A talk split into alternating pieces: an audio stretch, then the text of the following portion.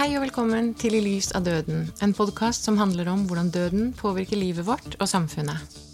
Selv om det ikke mangler på koronastoff i andre medier, skal jeg innrømme at det til nå har vært rart å lage en podkast om døden som tema, uten å tematisere korona og dens påvirkning på oss alle. Som jeg sa i den forrige episoden, var en god del av programmet til I lys av døden planlagt lenge før koronaviruset i det hele tatt var kjent. Men nå, folkens, nå er det duket for enda mer korona i monitor, også herfra. Dette er nemlig den andre av fem episoder som helt konkret tematiserer korona. En liten serie jeg kaller I lys av korona, og som jeg er så heldig å kunne lage takket være støtte fra stiftelsen Fritt Ord.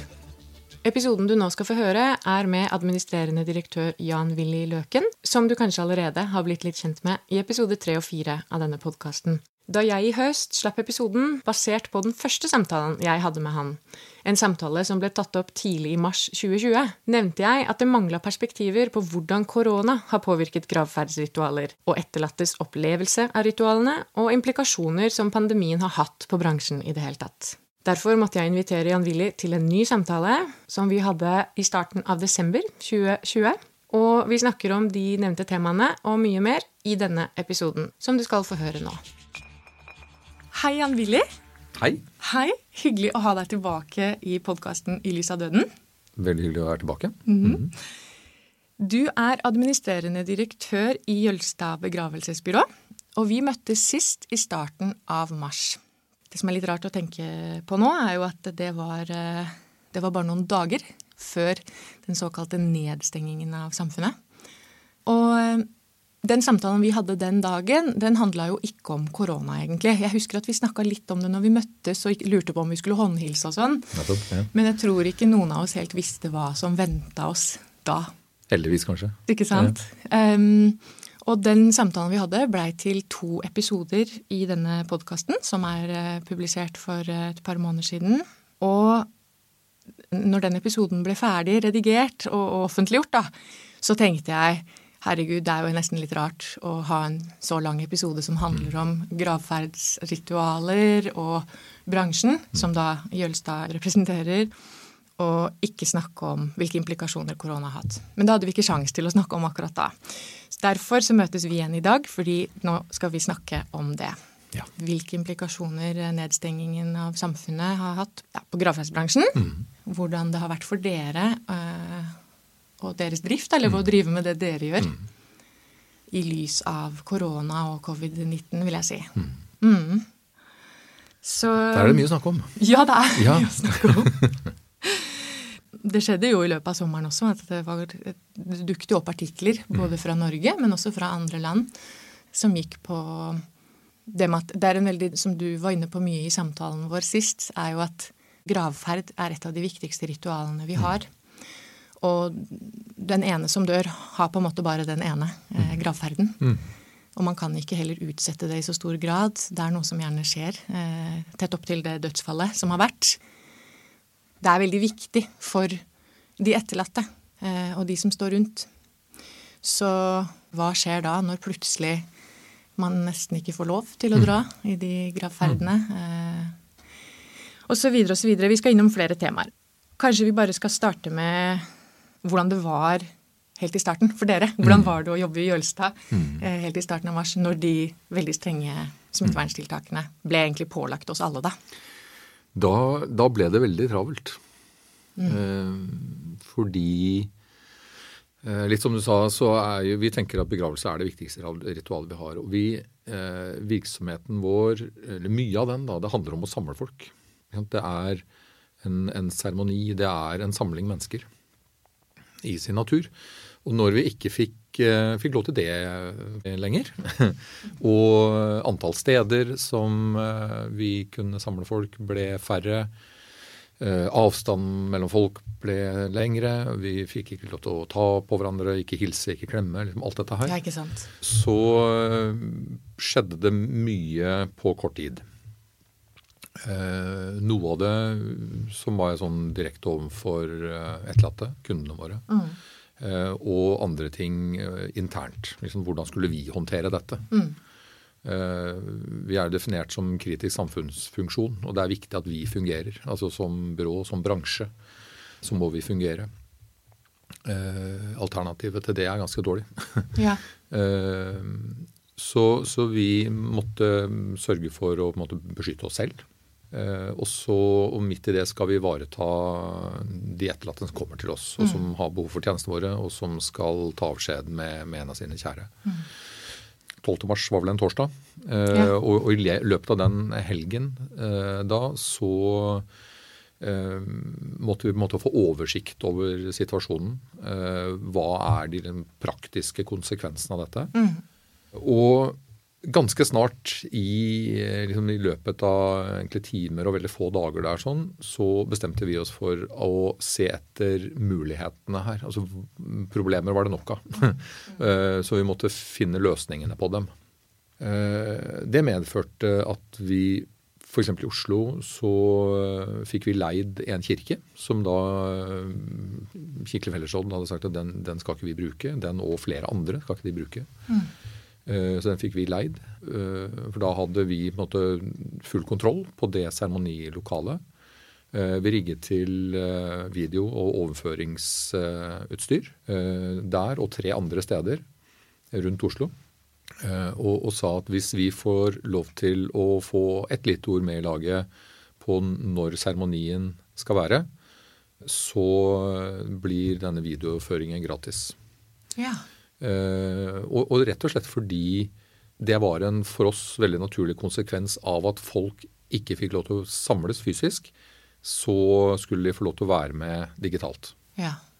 Kan jeg bare spørre kjapt om hva- Hva var eh, an- maksantallet gjester som kunne være i en begravelse da? Akkurat da så var vi vel på altså Det varierte fra, Ja, okay. fra sted til sted. Ja, okay. Fordi det, det var avstanden som var viktig. Størrelsen på Nettopp. kirka eller på kapellet? Mm. Ja. Så det var eh, alt fra liksom under 20 til kanskje opp mot eh, 50 eller 75. Og så var det antall steder som, som også var begrenset. ikke sant? Så, eh, så mulighetene for seremoni ble ganske begrenset. Ja.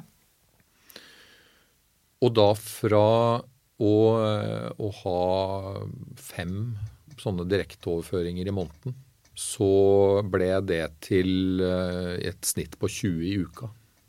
Eh, og den mest travle uken vår på det var Da hadde vi 30 direkteoverføringer. Og så er det jo en effekt av det, da, at uh, folk som kanskje allikevel ikke ville ha kommet, de fikk mm. med seg nå denne direkteoverføringen. ja. Og, og det er det er kanskje en litt sånn rar, men allikevel bra effekt. Da. Mm. Og så la vi ganske stor vekt på kvaliteten på denne. Og det er klart at altså, kostnader og kvalitet det henger ofte sammen. Ja. men vi la ganske stor vekt på kvalitet på det. Eh, og det eh, vi har fått eh, Jeg vet ikke hvor mange sånne tilbakemeldinger jeg har lest fra folk som har enten sett på eller hva de har gjort. Men de har, de har skrevet til oss og sagt at eh, vet du hva, dette var overraskende bra. ja. Eh, Vi kledde oss opp, kledde oss pent, satte oss i sofaen, og så fulgte vi med. Mm. Ja. Og så beskriver de det som å delta. Ja. Vi, vi deltok fra sofaen. Ja. Uh, Jeg kan se det for meg. Jeg kan se for meg at første gang du skal gjøre det, så blir det litt rart. Nesten litt sånn. Mm. tragikomisk. Og du s sikkert vært litt latter og litt nerver og sånn i de tusen hjem. Men så er det noe med den digitaliseringen Mm. da, og vi skal selvfølgelig komme mer inn på det her, Janne Willy, men at eh, det har sikkert vært litt sånn overraskende Mm. positivt for faktisk mange likevel. At man får jo den følelsen av når man fokuserer på skjermen. Ja. Å være der. Og enda finere hvis mange og tok på seg eh, Mm. ja, litt sånn finstasen, eller hva skal man si. Litt pene klær. Mm. Hvis du i tillegg får eh, et bra bilde opp på TV-en hjemme Ja. ikke sant? og litt god lyd, eh, som vi også la vekt på. Dere gjorde det helt Ja, fra starten. Det gjorde vi helt fra starten. Eh, For vi, vi var rigga for det, men vi måtte oppskalere ganske betraktelig Ja. Eh, for å håndtere volumet. Men sånn eh, teknisk og samarbeid, gode samarbeidspartnere og Ja. gode internfolk, det hadde vi heldigvis på plass. Så når, dere, når du sier at dere hadde det på plass fra før, betyr det at det var alltid noen sånne direkteoverføringer i uka? Er det da noe som Nå snakker vi om før korona her, da.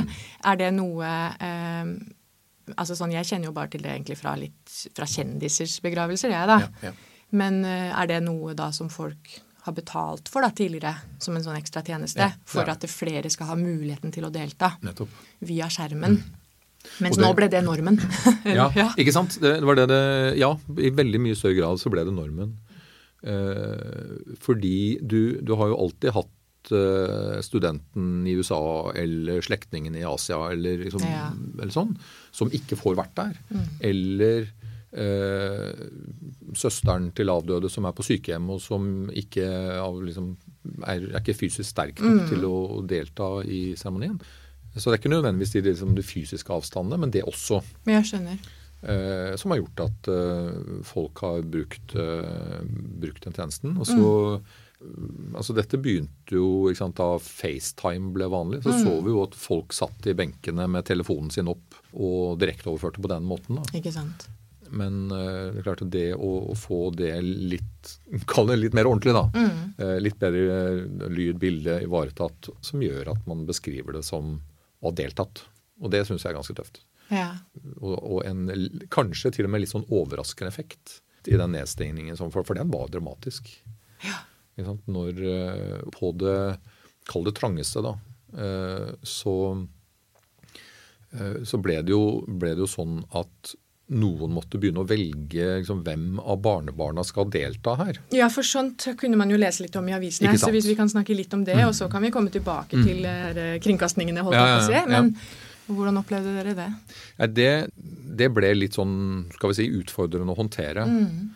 Eh, fordi da vi, da visste, helt i begynnelsen så visste vi jo ikke helt hvor lenge kommer dette til å vare. Nei. Er, det, er det snakk om dager, er det uker, hvor, hvor lang tid er det? Så da, da begynte man å snakke om at vi vil utsette begravelsen eh, til dette er over. liksom. Ja, ikke sant. Ja. Ja, Folk spurte hvor lenge kan vi utsette, og kanskje det var en mulighet. Ja. Og eh, myndighetene som, eh, og kommunale myndigheter, som er de som liksom innvilger den type søknader, da, de, de sa ganske tidlig at eh, søknader måte, som er koronarelatert og basert, de vil man strekke seg langt for å imøtekomme. Eh, Men så gikk det ikke så veldig lang tid før man liksom begynte å tenke seg om ok, hva er konsekvensen av det hvis dette blir langvarig. Og, og da begynte vi å se bilder fra utlandet, begynte å høre historier fra utlandet med mange som døde.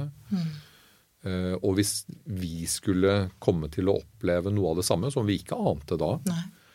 eh, så ville det bli en umulig situasjon å håndtere. Så seremoniene måtte bli holdt. Og da så vi en annen effekt. Eh, og det var at eh, altså, før korona og mens alt var i hermetegn normalt, eh, så har vi, vi har alltid hatt gravferder uten seremoni. Ja. At det er et dødsfall, og så er det en gravlegging direkte uten, uten noe ritual eller seremoni i det hele tatt. Andelen på det ligget sånn pluss-minus 4 ja. Eh, Da nedstengingen kom, og den ble så dramatisk som den ble, så, så spratt den eh, andelen opp igjen 17-18 okay. Så det var mange flere som, i hvert fall der og da, ikke ønsket å ha en, eh, en seremoni. Fordi Men- det var for så få som kunne komme, var det Ja. en av grunnene? Det var en av grunnene. Ok.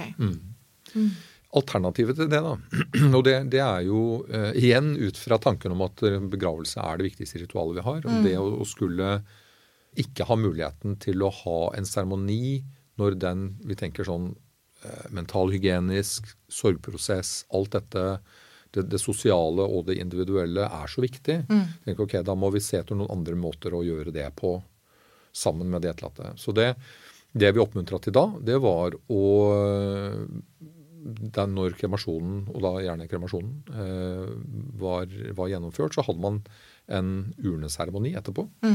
For det, det er mulig. Eh, gravlegging eller kremasjon skal skje eh, innen ti virkedager etter et dødsfall. Men en urnenedsettelse, den kan man Ja, utsette mer. den kan vente Der, der er et halvt års frist på det. Så da hadde man eh, enten en seremoni med en urne til stede, istedenfor der det vanligvis kisten står, så sto urnen.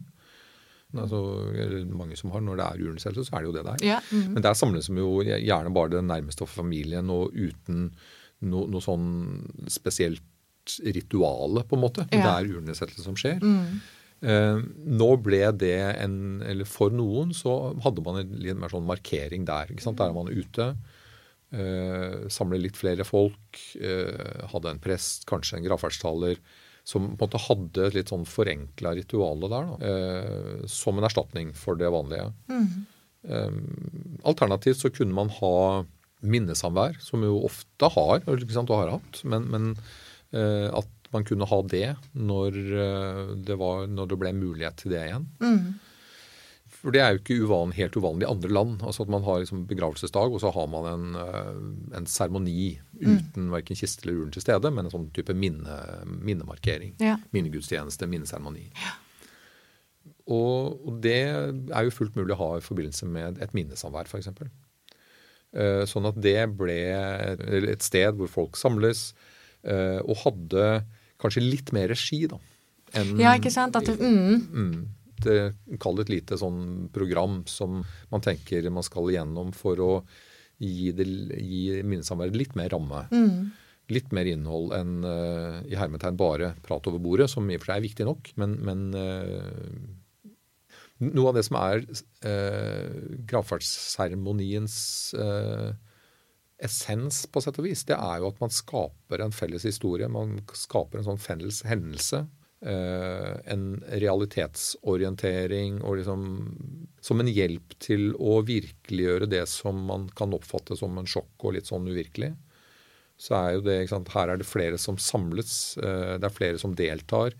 Eh, som verdsetter den døde, som verdsetter meg eller oss som de nærmest etterlatte. Liksom. Jeg blir sett, jeg blir anerkjent som sørgende. Og det å ivareta den mm.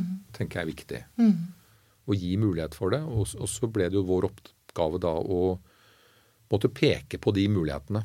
Vi brukte hjemmesida vår eh, til å liksom, prøve å peke på, på mulighetene. Eh, pratene selvfølgelig vi hadde med etterlatte.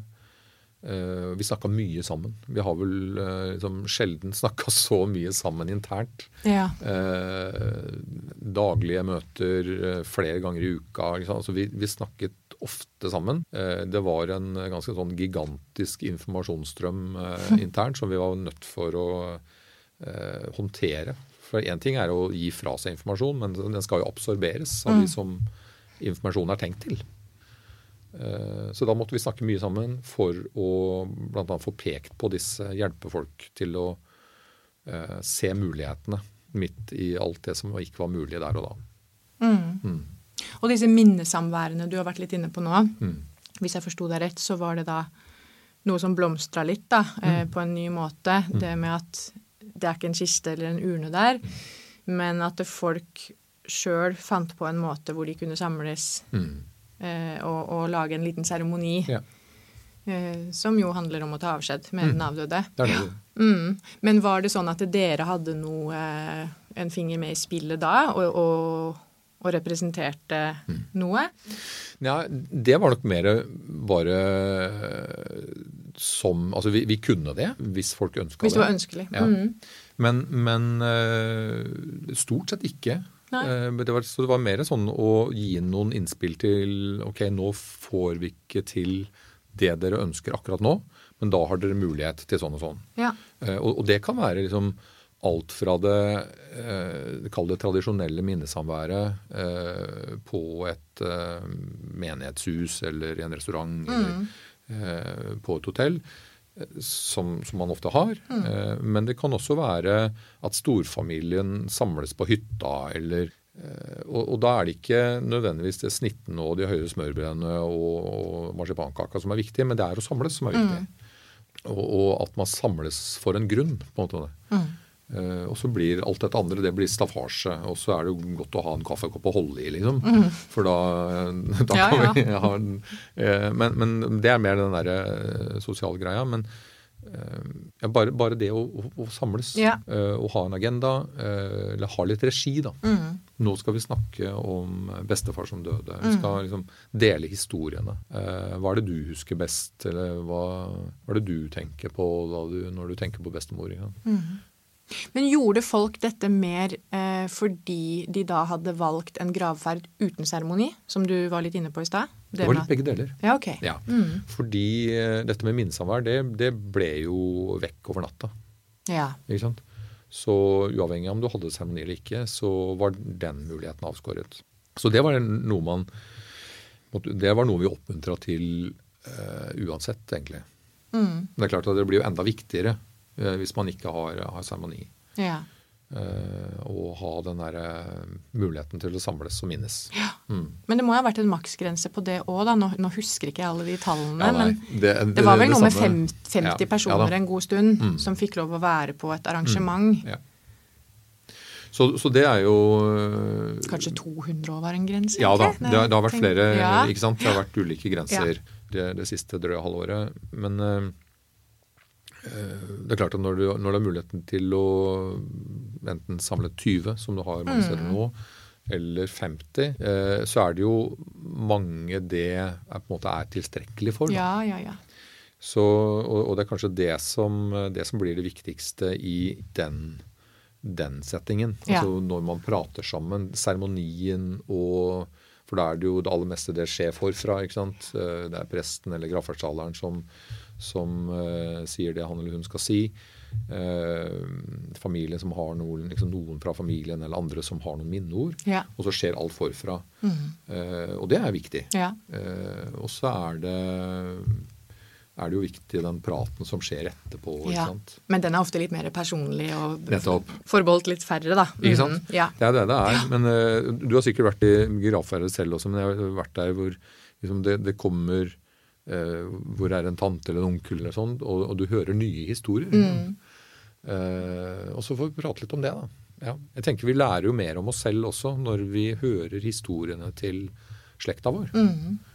Og det, det, er jo kanskje sånn som siger på litt med alderen, merker jeg. Men, jo da, men det er, ja, og det er nok eh, forskjell på forskjellige miljø og, og mm. familier. Men det ligger jo i ordet minnesamvær også. Mm. Eh, de gangene jeg har vært i minnesamvær, så har jeg jo ønsket at uh, det skal være et fokus. Én mm. ting er jo å ha et litt sånn samla fokus i løpet av den ettermiddagen eller kvelden. Mm som minnesamvær er på. Men også noen ganger hvis det er sånn veldig uformelt samvær, at man faktisk eh, tar tak i mm. Eh, noen av disse historiene om den avdøde. Um, der har sikkert den eldre garde litt flere erfaringer med det. Mm. Men jeg har også opplevd å være i minnesamvær hvor, hvor nesten folk ikke helt tør å ta tak i og snakke om hvorfor vi er her, egentlig. Ikke sant? Ikke sant? Ja. Så, så, man kan jo oppleve begge deler. Mm. Og det er da jeg tenker det er og den, den, rollen er det jo mange i familier som har, men, ja. men at man kanskje liksom trenger litt sånn hjelp. da. Ja. Litt rammer. Tror det. Uh, bli utfordra på de historiene. og altså det, det, å ha minnesamvær det er jo ikke noe vi har trening i. Det, vi kan ha trening i å snakke sammen, og vi kan ha trening i å snakke om ting som liksom er uh, reelle, ja. og ikke bare vær og vind og hei og ha det. men mm uh, men, men allikevel så er det, det er noe vart. Det kan være sårt, uh, avhengig av liksom, omstendighetene rundt dødsfallet. Eh, og, og, det er et ukjent terreng for de aller fleste. Ja. Eh, da er det på en måte tryggere og når man holder denne kaffekoppen og spiser den, den maten og snakker om eh, liksom, vær og vind og det som er kjent. Mm. Eh, og så er man ulike liksom, på hvor, hvor komfortabel er man å snakke om mm. sånne nære ting som betyr noe. Ja. Ja. Nei, det er sant, og det er sikkert mange som kan kjenne på at de selv ikke har noe har så lyst til å si så mye, men mm. at det likevel er noen andre da, i, mm. i samværet som mm. gjør det. Og jeg har jo også vært i flere minnesamvær hvor det er eh, litt sånn rullering av bilder på en mm. skjerm, eller eh, hvor absolutt eh, man, man, har jo aldri oversikt over alles bord eller kroker hvor de står i, så selvfølgelig så tror jeg jo folk flest kjenner på en viktig grunn til at man er der, da. Men eh, et spørsmål, da. Eh, disse minnesamværene, hvis dere hadde en finger med i spillet, ble de noen gang filma, eller var det nei? Nei, det er, det er seremoniene eh, som vi konsentrerte oss om der. Mm. For det er jo ikke i hermetegn bare å sette opp et kamera i en seremoni og, og, la det bare rulle og gå. For jeg vil gjerne høre litt om Nettopp, det der, nemlig. Ja. Hvordan Ja, det må jo ha vært ganske mye teknisk. Ja, en, en ting er teknisk. ja. eh, og det, heldigvis så fikk vi Jeg nevnte Bakkhaugen, eh, og der fikk vi la utstyret stå. Eh, heldigvis, fordi Hvis vi skulle brukt mye tid på å rigge opp og rigge ned og, og sånn hver gang og, og, frem og tilbake, så ville det blitt veldig ressurskrevende for oss. Og ja. en, en, av grunnene til at vi da liksom valgte å, å, tilby det gratis når det var der. Riktignok. Mm. Hvis det var andre steder, så måtte vi ta oss betalt for det. Liksom, det var helt greit. Uh, men, men, det var jo så, så, det er den, på en måte det tekniske av det. Ja. Men det å det å direkteoverføre en seremoni eller kirkelig handling eller hva det, hva nå, hvordan det nå er, mm. så er det jo noen Det er personvern som må ivaretas. Så, så, alle de som står foran Mm. De vet jo naturligvis at dette vil bli filmet mm. og direkteoverført. Uh, og litt avhengig av om det bare er direkteoverføring og ferdig med det, uh, som det er i de fleste tilfellene, eller om det er opptak uh, som skal kunne brukes, eller redigert opptak, som kan brukes som et sånt audiovisuelt hva skal vi si, eh, huskelapp fra mm. den dagen. Mm. For det er jo mange som er litt sånn utafor seg sjøl og husker ikke helt hva som skjedde. Så noen etterlatte kunne ønske det eventuelt? Ja, så noen, mm. noen etterlatte har jo det. Ja. De, de, kan ha sånn tre-fire-fem minutters eh, liksom, av inntrykk fra dagen. Mm. Uh, og når, når, vi lager det, så er det jo et annet regime. For da, det, da, snakker vi om rettigheter til musikk. Da snakker vi om liksom, andre sånne mm. ting som skal ivaretas. Mm. Og, og, folk som står foran må naturligvis da ha gitt sitt samtykke til det. Når de står foran og deler et minneord, så er det noen som ser det andre steder mm. enn der hvor de er. Så dere måtte hente inn samtykke på, i forkant av alle disse? Mm. Mm. Så, så, det Vi fikk jo eh, raskt litt trening i det òg. Ja.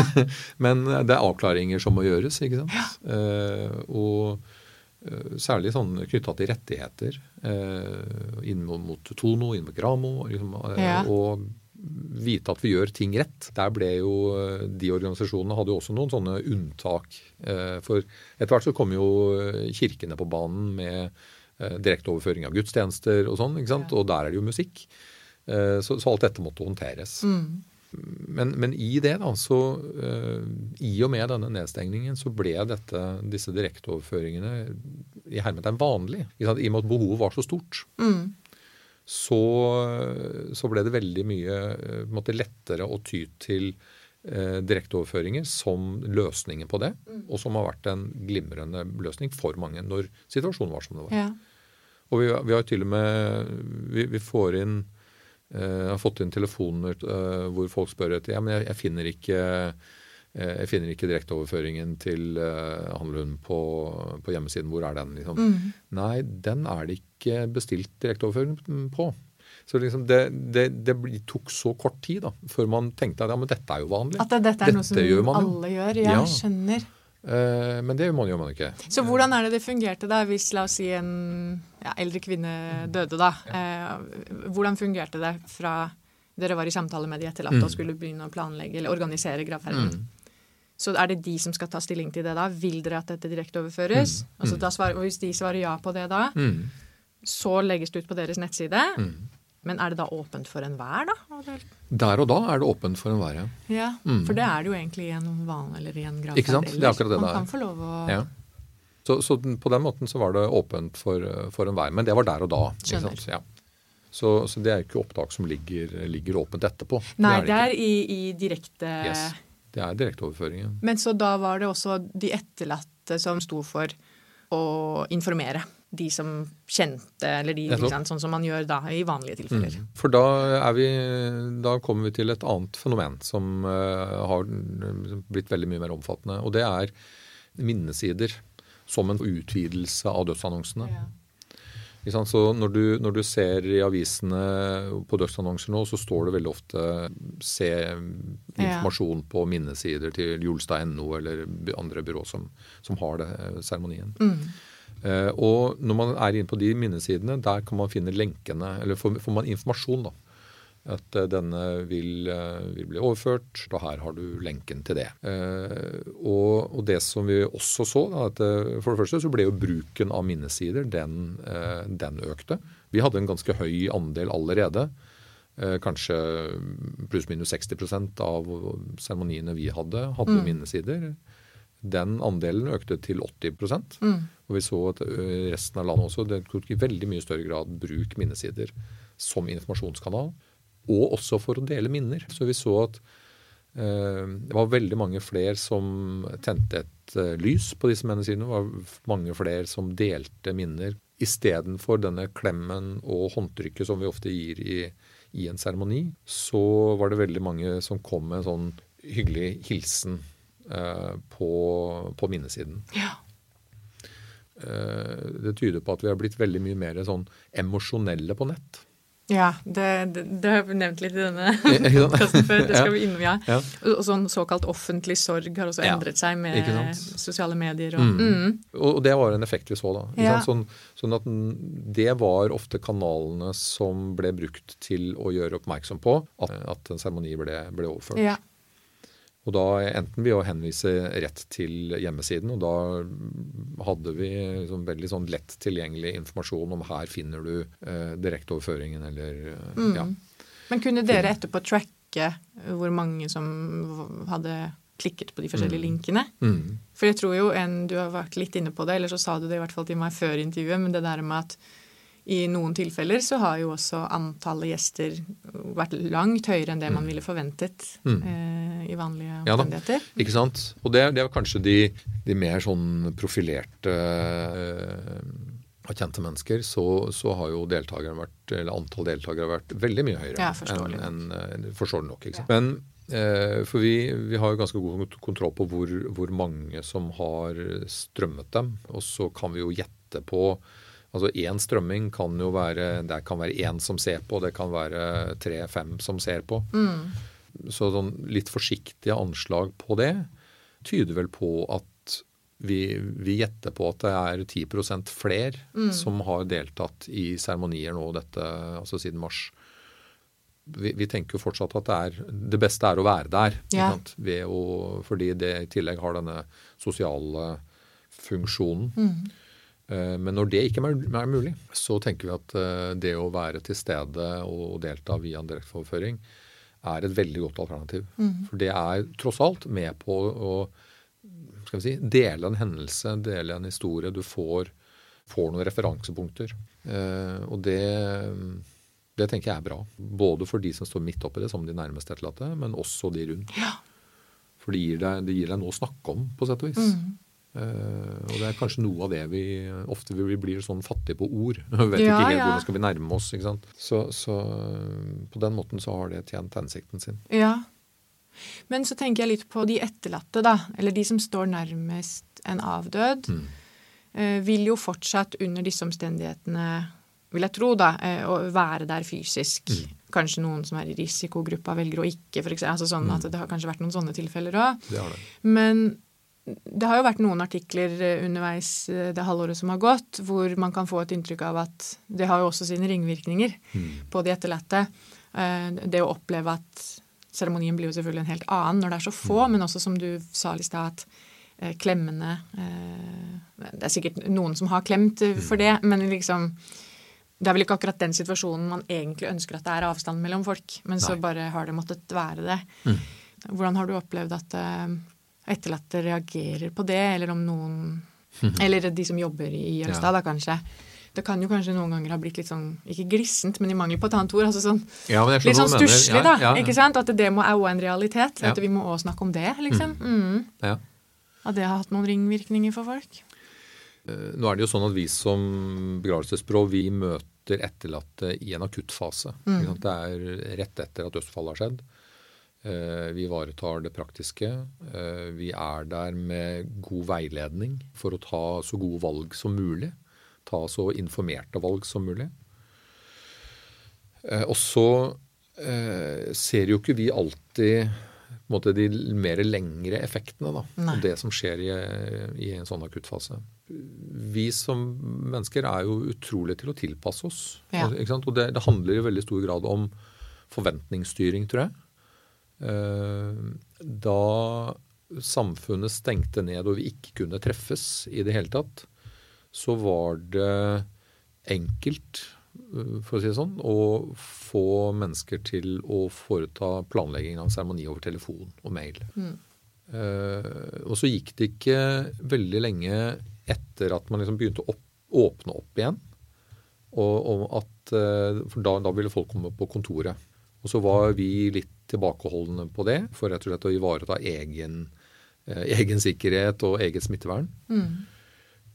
Så, så, det er veldig sånn styrt av eh, De forventningene er veldig styrt av de allmenne retningslinjene som vi ser i samfunnet. Ja, den der opplevelsen av at det her er skikkelig kjipt, men det gjelder alle. Nettopp. Mm, ja. At det, det, gjør noe med oss. Mm, ja. Det gjelder tross alt alle. Ja. Ikke sant? Og da, er det mye lettere å forstå. Mm. Dette var kjipt, dette var ordentlig leit. At uh, vi ikke kunne være mer enn 37 i dag. Uh, vi skulle vært 137. Uh, men sånn ble det. Og det er, det er, mye trøst i at det, er, at det gjelder fler. Eh, det kan være mye trøst i å vite at de 100 som ikke fikk være der, eh, de fikk i hvert fall fulgt med hjemmefra. Mm. Muligheten til det. Og, og, det skal bli spennende, og, eller spennende, mangla et bedre ord, eh, å få vite litt mer om langtidsvirkningene ja, her. Enig. Uh, og, og, du har sannsynligvis snakket med andre som er mer opptatt av det, og som har liksom, uh, psykiatri, psykologinnsikt, uh, som eh, finner litt mer ut av det. Mm. For hvis det er sånn at det er sant at begravelser er det viktigste ritualet vi har, mm. så må det ha noen konsekvenser at ja. vi ikke har kunnet samle så mange som vi ønsker. Ja. Ehm, forrige episoden som ble sluppet, det var jo med Atle Dyregrov. Han er jo eh, opptatt av det. For mm. han jobber jo med mennesker i krise, men han er spesielt god på å jobbe med barn og ja. barn i sorg og mm. deres sorgreaksjoner. Men ja, han og veldig mange, det syns jeg jo er en gjenganger eh, i mediene, og bra er det at det diskuteres. Mm. fordi det er jo fortsatt ikke sånn at vi kan helt vite hva langtidsvirkningene er. Mm. Det er noe som må forskes på og ja. utredes over mm. tid. Det er det. Og nå, nå, når vi snakker sammen nå, så er jo liksom vaksinene i ferd med å komme mm. snart. Eh, hvor lang tid tar det før det har effekt mm. god nok til å kunne åpne opp igjen? Det vet vi ikke. Nei, ikke sant. Det er en rar tid. Det er en rar tid. Det er det. Um, er det sånn at det flertallet som fikk tilbudet om å livestreame begravelsene, takket ja til det? Ja, nå vet ikke jeg nøyaktig hvor mange som har uh, på en måte fått tilbudet og flagga behovet. Uh, altså Er det 17 i den nærmeste familien, og det er de man liksom forventer i en graf her, så er det ikke nødvendigvis et behov. Men jeg kan tenke meg at uh, så mye som én av fire, kanskje, ja. av de seremoniene som vi hadde, var det direkteoverføring mm. på. og det, det, er jo en forholdsvis høy andel, tenker jeg. Mm. Det er det jo. Mm. Og du sa dere gikk fra å ha ca. fem sånne overføringer i uka før det, korona til å Før fem i måneden. Fem i måneden. Ja, Én i uka. Å, ja. Så det var en 20-dobling, eh, mer eller mindre. Ja, ikke sant. Mm. Og da, Du var jo litt inne på det at dere valgte i starten å tilby det gratis, eh, gitt at det ble gjort i hvert fall i Oslo, da, i én kirke, var det det mm, du sa? Bakkhammer kirke. Ja, Men sånn, her må jo dere ha Dere må jo ha Hvordan sier man dette på norsk? Dere har måttet hyre en del nye eksterne folk mm. som holder i det her. Mm. Det må jo ha vært noen kostnader? Altså, ja, ja, det har det vært. Hvordan har det blitt finansiert? Ja, ja er, Vi har jo noen veldig sånn konkrete uh, smitteverntiltak. Altså det, det har kosta vi, vi, måtte jo sikre oss utstyr. Altså Én ja. ting er utstyret til direkteoverføringene, men uh, vi måtte sikre oss smittevernutstyr. Ja, og det var jo et tema helsevesenet. Det var jo mye snakk om det i media en periode. Og mm. vi, vi, har akkurat det, det, samme behovet for smittevern. Mm. Munnbindene som eh, vi bruker og ser ute nå eh, på gata liksom hele tiden, det, det, har jo vi brukt på samme måte som helsepersonell. så vi brukt det hele tiden. Dere vi, brukte det helt i starten, ja? Ja, vi har brukt det hele tiden. Altså tiden. før korona også. Ja vel, ja. Mm. For det, vi, vi, har jo håndtert døde. Og noen ganger er det smittefare da også. Skjønner. Så vi har jo hatt behov for uh, den type smittevern lenge før korona. Og fra et munnbind som har kosta 60 øre tidligere, uh, ja. så kosta det mellom 10 og 20 kroner stykk. ikke sant? Altså på det mest uh, elleville. For det første så ble det vanskelig å få tak i, og så ble jo kostnadene til det formidable. Noe av det har vi eh, måttet eh, ta igjen hos kundene våre med å ha en smitteverntiltak altså som, som et egen post på fakturaen. Ja. og nå var vi såpass heldig stilt da, at uh, de to hos oss som har stått i bresjen for det digitale og, og, dette med direkteoverføringene, Ja. som har gjort det sant? Når, vi, når vi snakker fem ganger i måneden, en gang i uka, så gjør de det litt innimellom. Eh, nå gjorde de det hele tiden, og de, må- de måtte ha hjelp av flere for å få det til. Og vi har gode også eksterne samarbeidspartnere. Så, så ja, vi, vi hadde noen kostnader knytta til det. Ja. det er helt riktig. Og har fortsatt, kanskje? Hvis det fortsatt ja, er Ja, vi har, vi har nok litt mer kontroll på det nå. Ja. Mm. Eh, Det har vi. Og, og vi har ikke lenger eh, gratis mm. Altså det omfanget, i hvert fall, Mm. Av, av gratis overføringer. Nå gjør vi det hvor folk ønsker det. Mm. Uh, og, og igjen så er det noe med verdien av det. At uh, verdien av det er såpass stor, og det begynner folk å se. Ikke sant? Og at uh, da, da bruker man de kronene på det. For det er denne anledningen man har. Dette er ikke noe man gjør hvert år. Eller liksom. Nei, det er den det ene denne sjansen på en måte. sjansen, ja. Men betyr det også at prisen for en gravferd har gått opp pga. den livestreamingen? Nei, i snitt så har den ikke det. Nei, Nei. fordi andre ting eller andre kostnader Nettopp. har blitt tatt vekk. Ja. F.eks. minnesamvær. Ja. Mm. Som i, i, i snitt kanskje er en større kostnad for de som har det. ja, det var vi jo litt inne på Ja. i den forrige samtalen vår. Mm. Men jeg lurer litt på Jeg har ikke sett en eneste sånn holdt på å si heldigvis, da, Mm. eller tilfeldigvis, og heldigvis, så har ikke jeg eh, blitt invitert til noen gravferder eller begravelser det året her. Mm. Eh, men er det sånn at de filmer bare inne i kapell og kirka, eller liksom eh, filmer man også det at man fører kisten ut og Det, det kan være begge deler. Ok. Ja. Mm. Eh, En seremoni som vi eh, hadde i Drøbak kirke, jeg nevner den fordi den er offentlig kjent og var Ja. i mediene, hvor det var en, en person som var sentral i Porsche-miljøet i, i Norge. Ble begravet fra Drøbak kirke, og det var 50 Porscher som eh, først samlet på Tusenfryd, og så kjørte i kortesje til Drøbak. Eh, Den kortesjen ble filmet. Ja. Eh, det er, det er jo et spesielt tilfelle. Ja, ja. Eh, mindre spesielt er jo når man tar med seg kamera eh, ut av kirken, ser at kisten settes inn i bilen som kjører, eller tas med ut, eh, ut i graven for, for gravlegging. Mm, Ja, det Ja. er mm. Du har lært mye av de, de kamerafolka òg, da, sikkert. Så, Mm. Ja, det er jo en sånn spesiell jobb å ha også, oppi, oppi alt. ja. Har det vært Og, det, for å kommentere det, fordi at det, det, er- en spesiell jobb, og det er en spesiell eh, med setting. Ja. Fordi personvern, altså vi skal, vi skal ta vare på de som er der, eh, som skal slippe å tenke på at nå må jeg ta meg sammen og kanskje ikke gråte så mye pga. det kameraet som er her. akkurat det? Ikke sant? Så, så det, er, det er jo en liten balansegang Ja. som, som vi må ivareta. Eh, Så når, eh, når vi eh, overfører bilder fra forsamling, så er de alltid bakfra. Ja, det er ikke, ja, det så har jeg allerede sett for meg, egentlig, av en eller annen grunn. Men Mm. det er ikke sånn at folk har kamera i fleisen der fremme. Det er det ikke. Men det var eh, rutiner dere hadde fra før av, eh, Ja.